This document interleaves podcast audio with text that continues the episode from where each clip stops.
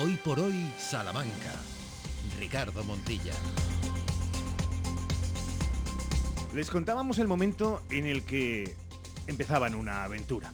Y la aventura ya lleva días a sus espaldas, en su cabeza, en su cuerpo, en sus huesos, pero también supongo que en su mente y en la mochila de felicidad.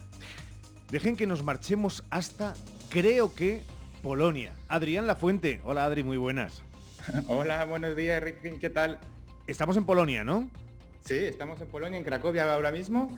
Y bueno, si todo va bien, están, mañana por la mañana estamos en Praga, en República Checa.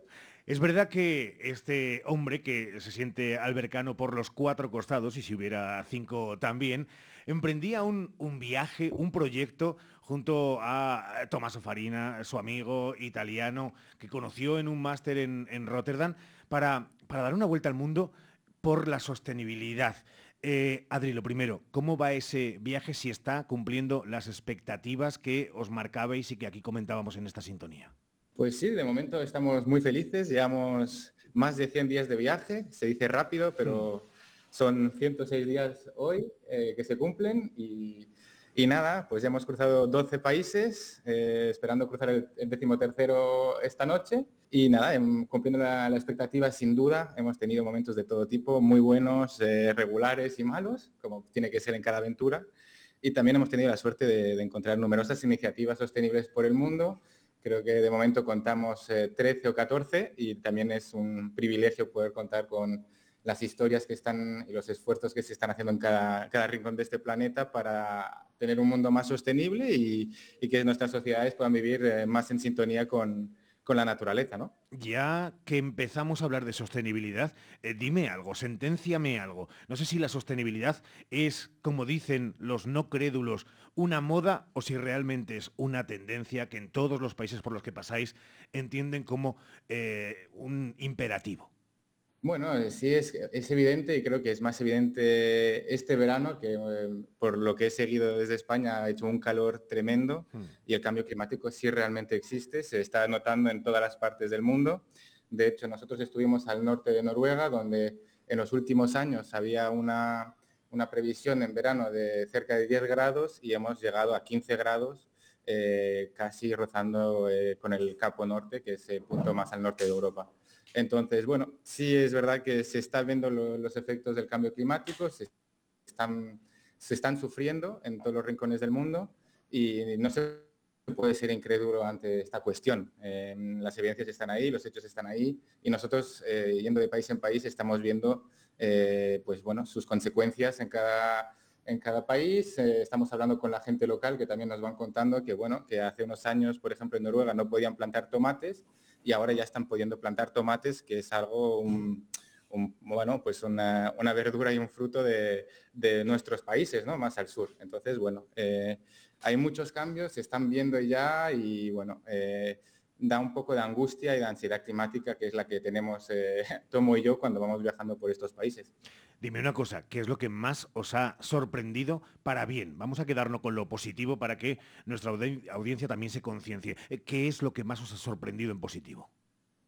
Bueno, el positivo es que hay muchas iniciativas sostenibles por el mundo, hay muchos esfuerzos que se están haciendo eh, por, por gente de todo tipo, de familias, de gente freelance, de empresarios, de grupos, de comunidades, de ONGs por todo el mundo eh, y sí es verdad que falta un poco más de organización, diría yo, de, poder trabajar todos juntos, que es también la misión de nuestro proyecto, ¿no? Por eso nos llamamos Proyecto CUNE.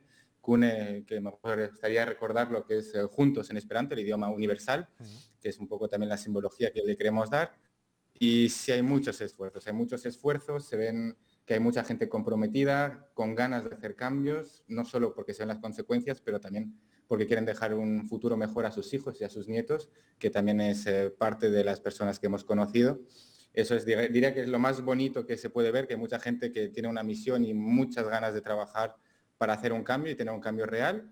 Y luego la parte, diría, más personal, sí es verdad que hemos estado eh, eh, increíblemente, no, sé, no sabría ni poner las palabras con la bondad de la gente, la generosidad que hemos conocido por, por todos los rincones, empezando desde desde Francia hasta en Noruega, bueno, pues desconocidos nos han abierto las casas, eh, las puertas de sus casas de una simple charla a tomar un café, a quedarnos a cenar con una familia noruega en Lofoten, en las Islas Lofoten, o simplemente una granjera en, Francia que nos vio acampando y al día siguiente no dudó en invitarnos a pasar a su casa y nos regaló pues quesos hechos eh, por ella misma en su granja de, cabras. Entonces, la bondad existe, hay más gente buena en este planeta que gente mala y por desgracia la gente mala hace más ruido. Diría que es un poco la conclusión que, hemos hecho hasta ahora y bueno, estamos seguros que seguiremos eh, estando sorprendidos por la generosidad de la gente. es una gran noticia y casi gran titular, ¿no? De que hay mucha más buena gente de la que pensamos en, el mundo y la gente mala son muchos menos, pero hacen, hacen más ruidos. Eh, es verdad que nos comentabas eso de el contacto directo, el feedback con eh, la gente del pueblo, de los pueblos de zonas rurales, también en, grandes urbes, eh, pero y observando sobre el terreno, la empresa privada también tiende a la sostenibilidad o eso, por mor de los cambios y los beneficios que siempre están en su ADN, eh, les cuesta más ese giro?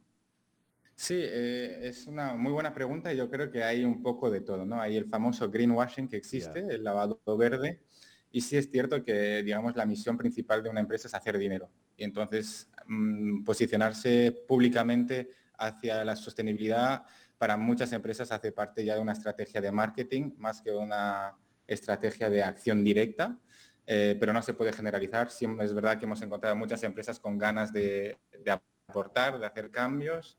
Es más difícil llegar a ellas porque tienen ese miedo ¿no? de, que nosotros le, de tener un contacto público y que sean públicas a ojos un poco más, más eh, objetivos como pueden ser los nuestros, un poco más críticos y es mucho más difícil contactarles. Entonces, por eso es difícil generalizar. Si es verdad que Estamos haciendo mucha investigación, que es la parte del proyecto que se ve menos, muchas horas detrás del ordenador, contactando, llamando, mandando correos a empresas de todo tipo.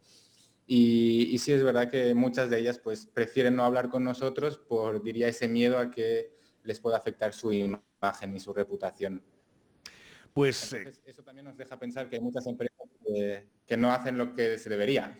Hmm, es verdad. Eh, y por eso también debe ser la sociedad civil la que eh, tire de las orejas o pegue ese pequeño empujón para que todos remen a la misma distancia y en el mismo sentido y orientación. Oye, seguís manteniendo ese eh, mandamiento de eh, viajar sin eh, contaminar em, lo mínimo posible, ¿no? Es decir, autostop, en todo caso tren, porque además asegurabais que la vía y la red ferroviaria en Europa, desde luego, que es una de las más importantes, nada de avión, o sea, seguís manteniendo esos preceptos, ¿no?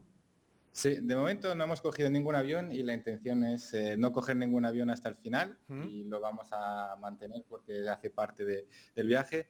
El autostop sorprendentemente funciona mucho mejor de lo que la gente piensa. Eh, lo que decía antes de la universidad se ha demostrado, eh, a pesar de ser dos chicos con dos mochilones, la gente nos ha ayudado e incluso gente pues, mayor, gente que no, no hablaba ni una palabra de inglés, pues con una sonrisa y unos gestos se han, portado genial y nos han ayudado. Y, bueno, también hemos cogido autobús, eh, porque el autobús también es un modo de transporte prácticamente ecológico en el sentido que transporta mucha gente hacia el mismo lugar y el impacto es menor, eh, sobre todo en distancias largas y también nosotros hemos tenido la suerte de contar con también en esta aventura que es Flixbus y desde ahí pues estamos eh, consiguiendo hacer cambios y hemos cogido pues bueno sus, sus trenes también que tienen una red de trenes y nos están ayudando mucho en este viaje de momento y luego en trayectos más cortos y que tenemos más tiempo para hacerlos el autostop pues aparte de ser lo más ecológico porque el, coche va allí sí o sí pues también tenemos esa suerte de poder interactuar con el conductor y bueno, eh, hacer bueno, relaciones increíbles y, conexiones increíbles que de hecho hemos acabado durmiendo en casa de varias gente que nos ha pillado por la calle. Qué bueno, de verdad, escuchar además con ese entusiasmo también reposado en cada una de las paradas. Eh, ¿España para cuándo? ¿Volvéis a pasar por aquí?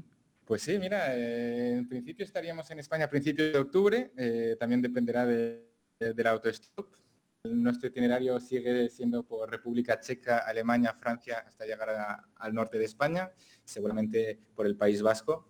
Y de allí pues eh, iríamos eh, hasta las Islas Canarias, donde esperamos buscar un barco que nos pueda llevar a América eh, para seguir con nuestra misión de no coger ningún avión y, tener un velero, que es lo ideal, que no contamina nada y que la fuerza del viento nos lleve a la otra, a la otra punta del charco.